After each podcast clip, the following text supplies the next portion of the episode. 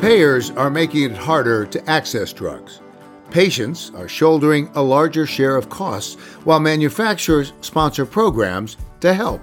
It's a vicious cycle that can't continue as it is. Welcome to another episode of the Prescription for Better Access podcast. As co-hosts Mark Hansen and Doctor Scott Howell ask their guests, what is their prescription for better access? Scott, welcome to the final episode of the year.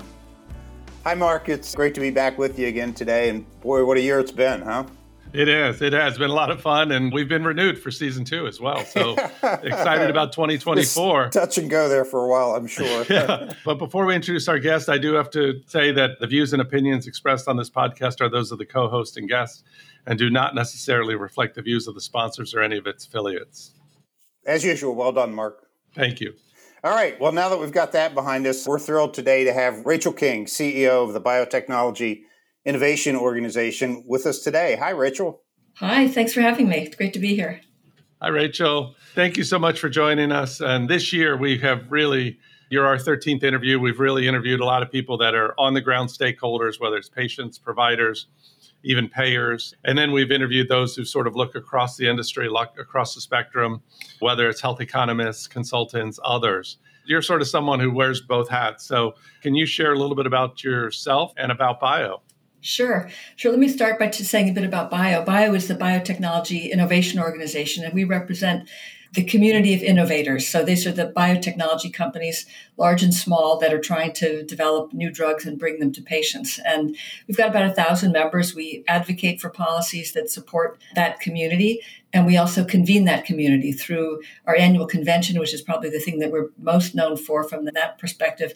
But we also convene patient advocates. We convene state biotech associations, international associations. So really gather the community in ways that are, in many respects, just supportive of delivering these innovations to patients. As far as my own background, I actually came to Bio as an entrepreneur. I've spent most of my career on the company side of things. So what we do at Bio is not just theoretical to me. I've lived through it. I've lived through the challenges of raising money and trying to bring drugs to the market and to patients. I've actually served on the board of Bio for many years and served as the Bio chair about maybe ten years ago for a couple of years.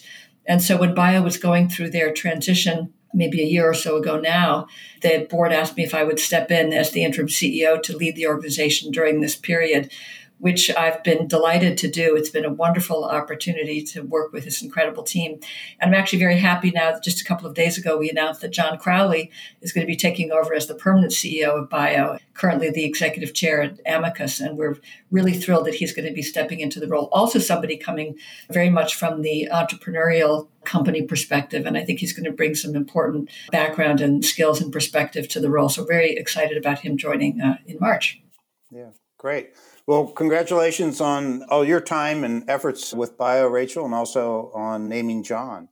For this particular episode, it is kind of a year-end wrap-up for us. We've chosen to focus on the sustainability of innovation here. As Mark pointed out, we've had a number of conversations this year with guests, and one of the recurring themes in nearly all those episodes was the unintended consequences of even well-intentioned efforts to try to make things better.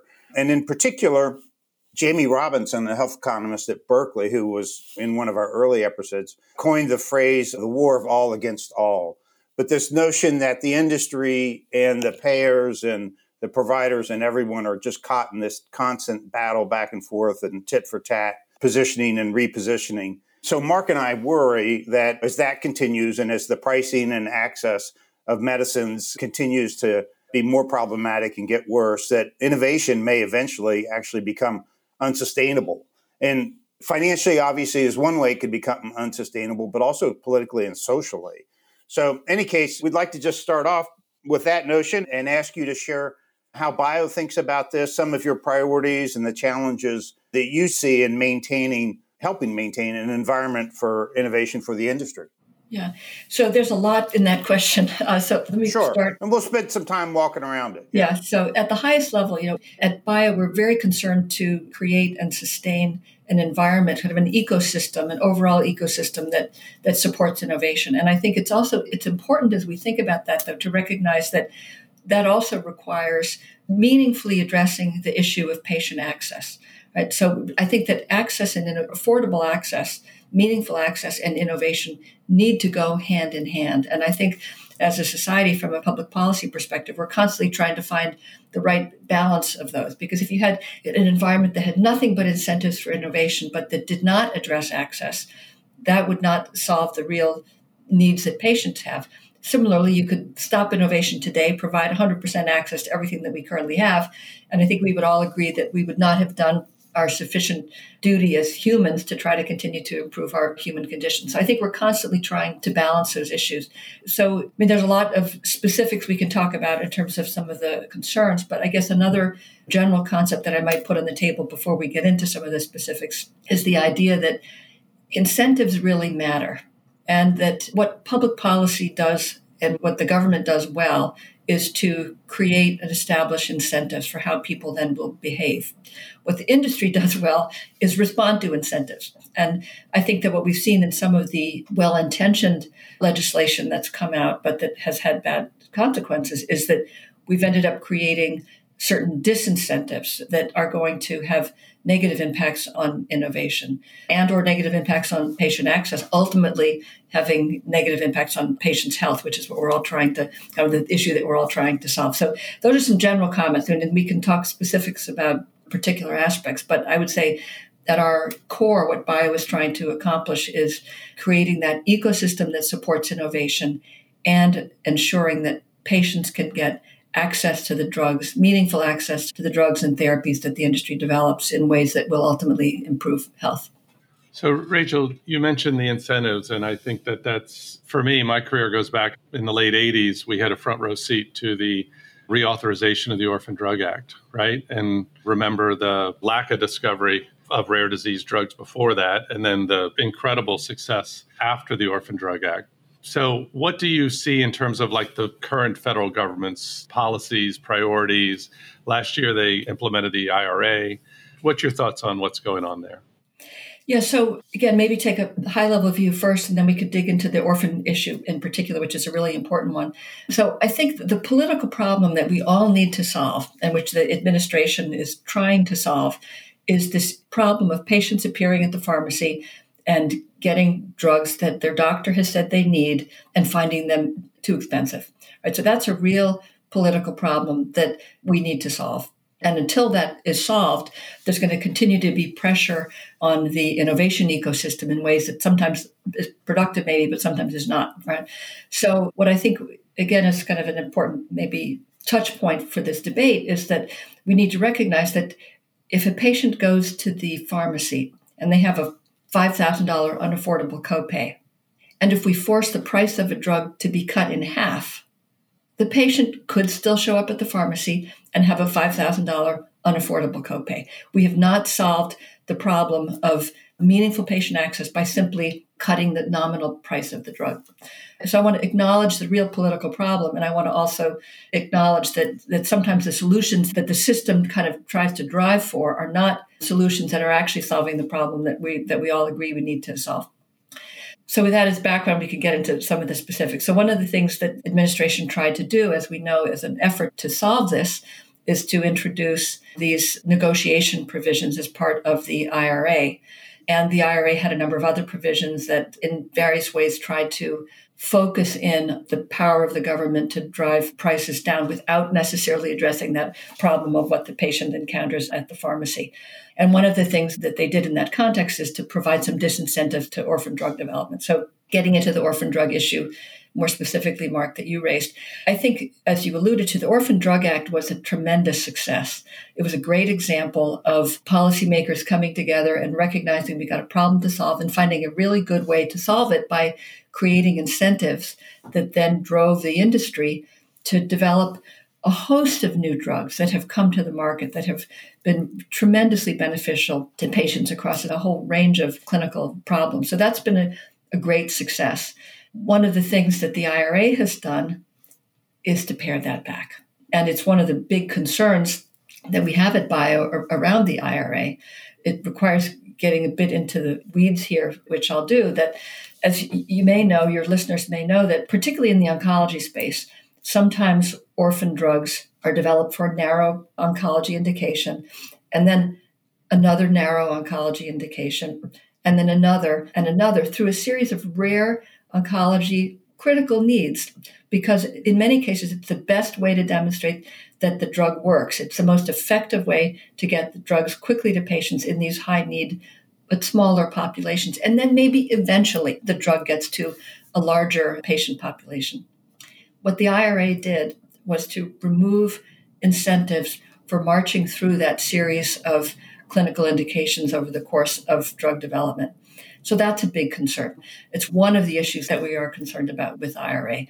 There is some light at the end of the tunnel potentially there. There is an act that's been introduced called the Orphan Cures Act, which amazingly has now bipartisan sponsorship in the House and the Senate, which in the context of the current political environment, I think really speaks to how important it is to solve this and the, and the important recognition that policymakers have now made, that, and many of them share now, that we we need to solve that. So I think we're, we're beginning to chip away. We have the potential to chip away at some of the particularly egregious aspects of I R A, but just responding to your question on orphans, we need to align incentives with what we want to actually achieve. So that's very interesting that there's already movement to potentially reverse that. Obviously, it's understandable. It's been called out. But it seems odd that the bill is passed with those provisions in it, and then almost immediately a group of lawmakers are saying, wait a minute, maybe we shouldn't have done that. How does that happen? Well, it's not actually unusual that a law gets passed and then a law gets fixed.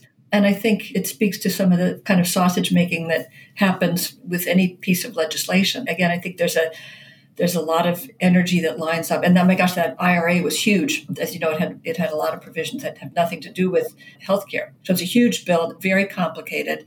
I think a lot of interest in solving some real problems. And often I think we get unintended consequences when legislation passes. And I think actually it is really important from a political standpoint to accept that, recognize that and accept it, so that for Democrats in particular, for whom I R A is a, a critical piece of a hallmark, let's say, of legislative accomplishments, I think, that the Biden administration will be touting in the campaign. So for Democrats to think that there could be changes to be made to that, I think it's important to recognize that this happens with some regularity in Congress, right? Things get passed and then things get improved. So I think we need to we need to help our Democratic colleagues understand that there are steps that can be taken that they can feel comfortable with that will contribute to solving the problems that we all agree want to be solved.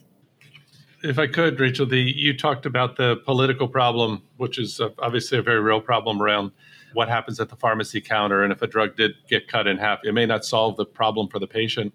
So help us understand that a little bit more in terms of like, where does drug pricing fit into the whole thing? Help us understand that perspective. So that's really complicated. Unfortunately, as you as you well know, the pricing system in the in the United States is so complicated. We actually, I can refer you to the bio website. We actually have some nice graphics that explain how drugs get paid for in the United States. But a lot of the prices that patients pay are determined more by the insurance company than they are by the drug company, because insurance companies, and in particular through these pharmacy benefit managers or P B Ms, determine what the patient actually pays at the pharmacy. And you may know that there's been an increase in concentration in the P B M industry now, to the point where I think three P B Ms control something like eighty percent of the prescriptions in the United States. So it's a great deal of power in the hands of very few organizations in terms of setting the price that the patient actually pays at the pharmacy. And there are some strange incentives. You've probably seen some recent articles that have described how P B Ms are incentivized to actually get higher priced drugs sometimes on their formularies because they get a percent of the higher price. And so some patients have the ability to get higher priced drugs covered and not lower priced versions of the same drug. So it's a very strange set of incentives. So we've got to really shine a light on the way that the P B Ms operate to ensure that the discounts that they negotiate actually go to patients. You know, their whole business model is supposed to be around efficiency of delivery of drugs to patients and cost efficiency, but it's clearly not happening. I think the simple message is that your drug price is determined by your insurance company, not so much by the drug company. And actually the, the share of the pie that goes to drug companies is getting smaller and smaller, where the share of the pie that goes to these P B Ms is getting larger and larger. So again, when we ask ourselves from a public policy perspective, what behavior do we want to incentivize and what actors do we want to reward? I think we need as a society to recognize we want to reward innovation, I think. And so we need to align those incentives certainly better than they are now. Yes. And at the same time, though, as you know, affordability is a real challenge in the real world. And you can think of that as in terms of individual drugs or across the entire pharmacy benefit. And obviously, there were pricing provisions in the I R A, at least as it relates to government negotiations of pricing. So what's the industry's responsibility as it relates to helping to maintain the overall affordability, Rachel? How does Bio think about that? Well, so drugs need to be priced ultimately in some way that reflects their value. That's what our system is all about. And so companies need to make the case that the drug prices do reflect the value. Over time, the way the system is supposed to work is that an innovator introduces a drug, competition can come into the market through similarly designed drugs that perhaps go after a similar target, but with a different mechanism of act or different different technical aspects to allow companies to address a similar biological mechanism. So you introduce competition, which affects price. Ultimately, drugs go generic, which should drive down price. And most of the drugs in America now are sold as generic. So in the aggregate, that's how the system is supposed to work. You get a patent that protects the drug's price for some period of time. You get competition. Eventually, you get generic. So, and I think in, in that context, too, a company needs to make a case for value.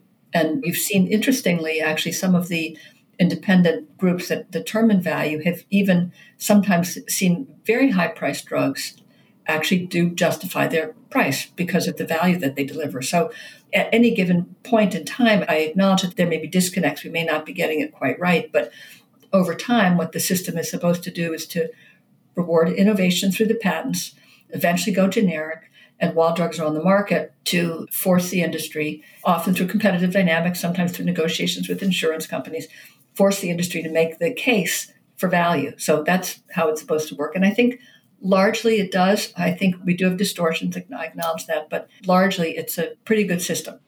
I would say it is a good system. And I think that the manufacturers have been not only vilified, of course, on their pricing, but they've also been the ones behind the scenes that are picking up, doing all the support programs, all the free drug programs, all the copay assistance and other things that are out there. So they're picking up multiple costs. They're also shouldering the three forty B discounts, which is becoming a bigger and bigger challenge. How do you see the role of the manufacturer in terms of those support programs that are necessary to be the safety net? How do you see those evolving over the next few years? Well, as you know, some of those support programs are, have really come under attack, and there's some tension now between some recent court cases and what the administration's doing as to whether the companies are going to be able to continue to provide support for patients such that the co-pays could be potentially covered by the manufacturers and count toward the patient's deductibles. So we could have an interesting conversation about kind of the copay system here for a moment, which is, as we know, that patients have these copays, which I think in theory, I think are in place to help patients make more rational decisions about their health care. I think when they were put in place, I mean, like the, you look at Medicare Part D debates at that time, for example, there was the idea that patients needed to have what some people called skin in the game, as if we don't have enough skin in the game with when our health is, is at stake, right? But the idea of these copays and deductibles is that somehow they'll help patients to make better decisions. I think if we were really designing the optimal system, we would maybe not do it that way, because ultimately you, what you want is the patient to sit down with the physician together to make a choice, and then not to give any disincentive to the patient, not to put anything between that decision and the patient's ability to get the drug. What we have in our system, though, is the potential for a number of hurdles to be put in between that medical decision and the patient's ability to actually get the drug. And, and so we've seen some of the pharma companies, biotech companies, trying to remove some of those barriers by helping patients with the copays, with the deductibles, and then the policymakers trying to interfere with that. So it's a very convoluted system that I think does not line the incentives up right to, again, get us to most efficiently address the patient's healthcare needs. And we see problems with, like with this, you know, the step, these step programs where patients have to fail first on certain drugs before they can go to the drug that their doctor really recommends. Another kind of strange financial disincentive to deliver the right care. So, you know, I think the industry is going to continue to try to work to deliver our drugs to the patients who need them. And hopefully through the work of groups like Bio and, and patient advocacy organizations to help policymakers understand when they're putting inappropriate barriers in between that medical decision and the access to the drug. Yeah. The payers and purchasers we've spoken with, they don't all feel great about the high deductible, high coinsurance kinds of models either, but they would say it's what's affordable. And so many folks feel like it's necessary to sign up for those benefit designs, oftentimes before they even really understand what it's going to mean, to your point. But then we've had some subsequent conversations with guests who have suggested that perhaps the right thing to do in this would be to have regulation or legislation that would address benefit design responsibility directly. Has Bio given any thought to that? Do you have a point of view on the role of policymaking as it relates to fair benefit design? So I guess I would say that when we think about benefits around the whole healthcare system, I would acknowledge that we don't have an infinite pile of money, right? So we need to think as a society how we're going to spend the amount of money that we have to deliver the best healthcare that we can. And I also acknowledge that we have one of the more expensive, maybe the most expensive healthcare system in the world without delivering the best outcomes in the world. So I think when we talk about benefits and, and how we're delivering healthcare, we need to recognize that there are lots of pieces to that. It's not only drugs. And I think to look at the whole healthcare picture would be potentially productive. Let's look at what each of the aspects of the ecosystem contribute to healthcare or to healthcare outcomes. And so I think we're generally concerned about having legislators get too much into the details of benefit design from a macro perspective, because I think there's a lot of opportunities to get things wrong. And I think when we talk about particularly the fact that most of the patient dollars that they feel out of going out of their own pocket are going after drugs, it makes policymakers tend to focus on the drug space when it's only something like fifteen percent of the total costs. So I think we have to be cautious about what could be done legislatively in terms of benefit design. But I think at the high level, again, we need to look at the whole healthcare picture and how drugs contribute to that healthcare picture overall, which I think would put actually the drug aspect in a very favorable light. If I could, we're we're in the end of twenty twenty-three, headed into twenty twenty-four, and futurists, others have talked about this as the biotech century, right? Like what's ahead.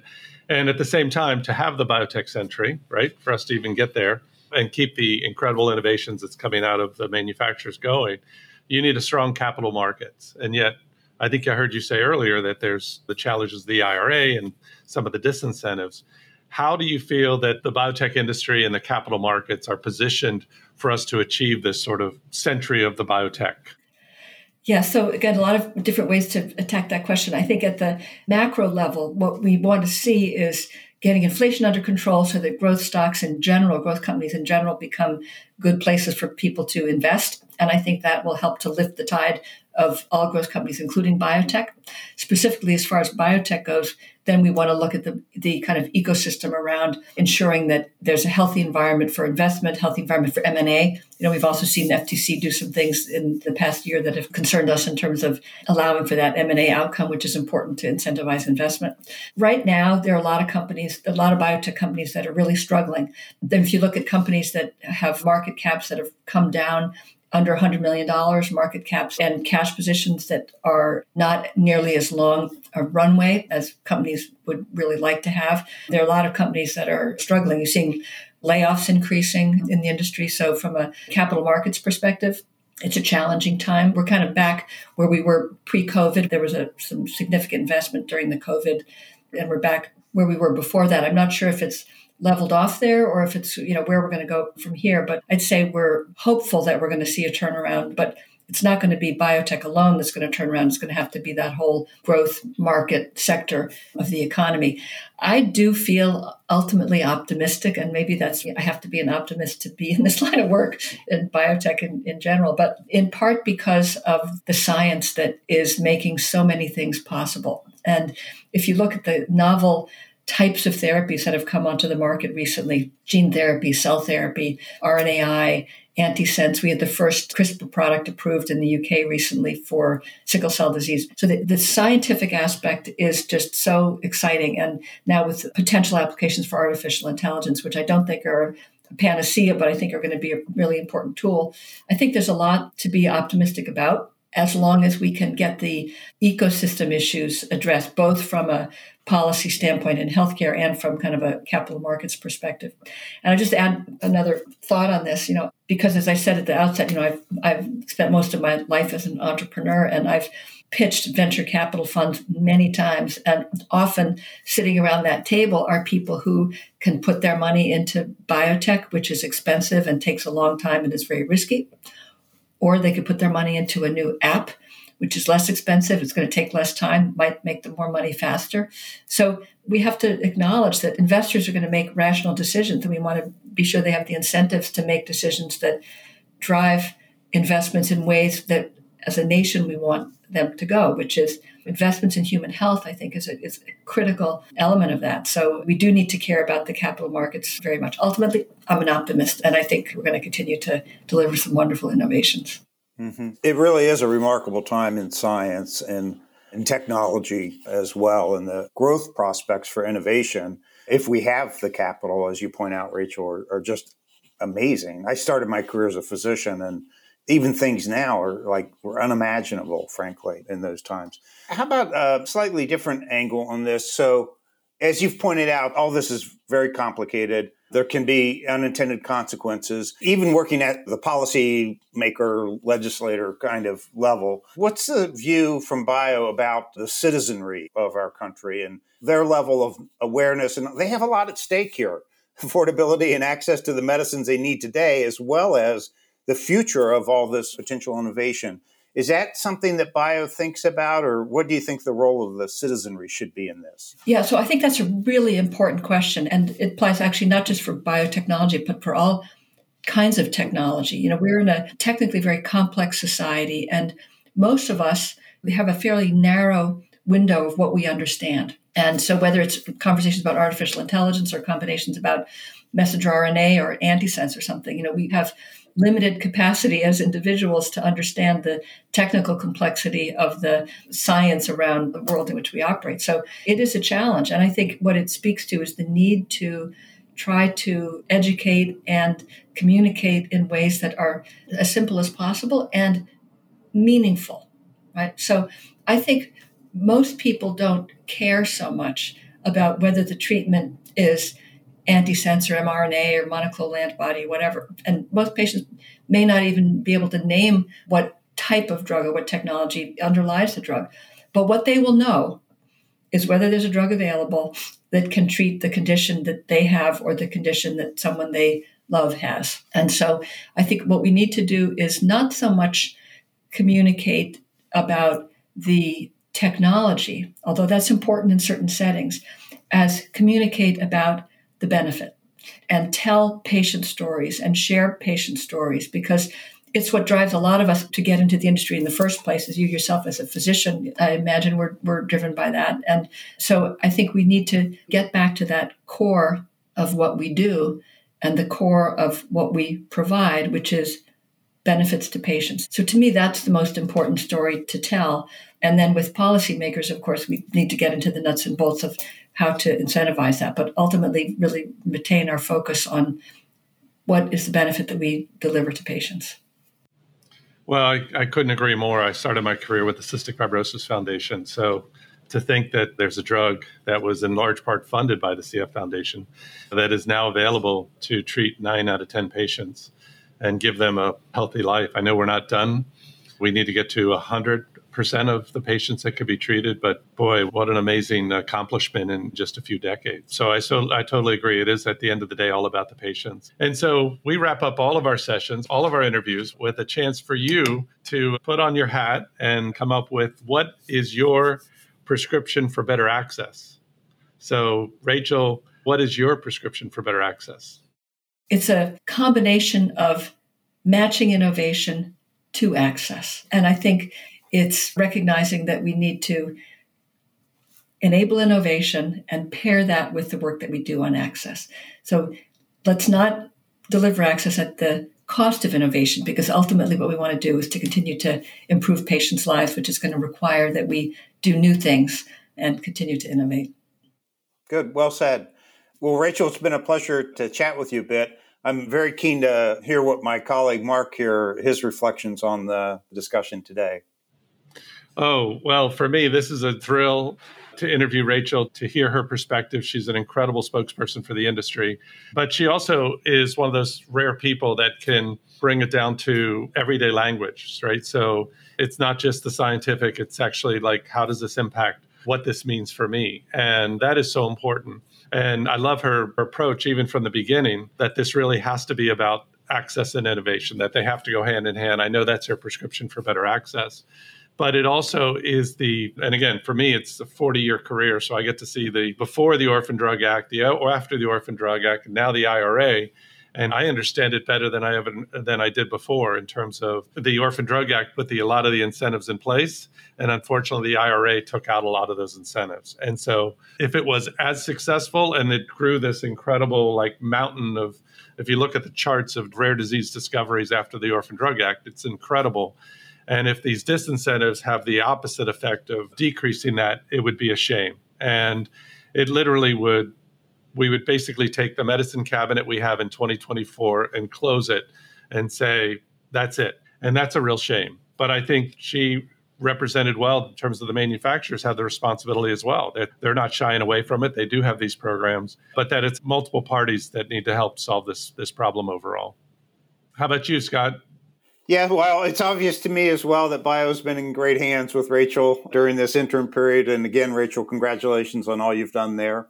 The notion about balancing affordability and access with sustainable innovation came through loud and clear, and the importance of that for me as well. This notion that incentives really matter, and the industry in particular is well practiced at figuring them out and following them, I think was a keen insight and certainly one that fits with my experience with the industry as well. I like the characterization of the political focus on the affordability experienced by patients at the pharmacy counter and how central that really is to what we're trying to solve for.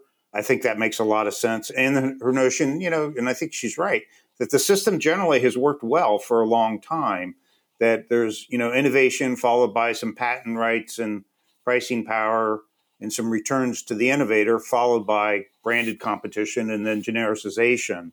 And we should be very thoughtful about disrupting that in ways that are, again, not intended and result in loss of balance or worsening of the balance or whatever.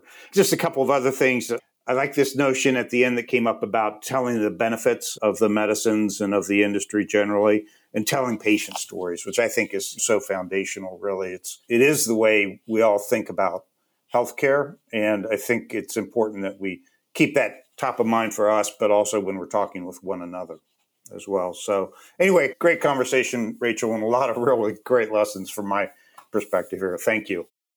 Well, thank you for having me. It's really been a pleasure. I've enjoyed it. Great, Rachel. Well, thank you. And again, this wraps up our twenty twenty-three first year of our podcast, Scott. So let me thank my wonderful partner, Doctor Scott Howe, for joining me in this adventure. Very excited about what we have for twenty twenty-four. We already have some incredible interviews lined up. Hopefully we'll get John Crowley, the new head of bio, to join us as well. But from our point of view, I think the critical thing for us, for Scott and I, has been that we've hoped to educate, we've hoped to advocate, and we hope to inspire. This year, we've worked really hard on the educate, and hopefully next year we'll be working more on some specific ideas and things that we can start to rally around to start to improve the things that we have ahead. So thank you to all of our listeners. We appreciate the comments. We appreciate the feedback. send your emails to comments at prescription for better access dot com. We'll have all the links to Rachel and to Bio and some of the legislation that she mentioned in the uh, show notes. And let me just say, we wish everybody a safe and joyous holiday season and new year, and see everybody in twenty twenty-four.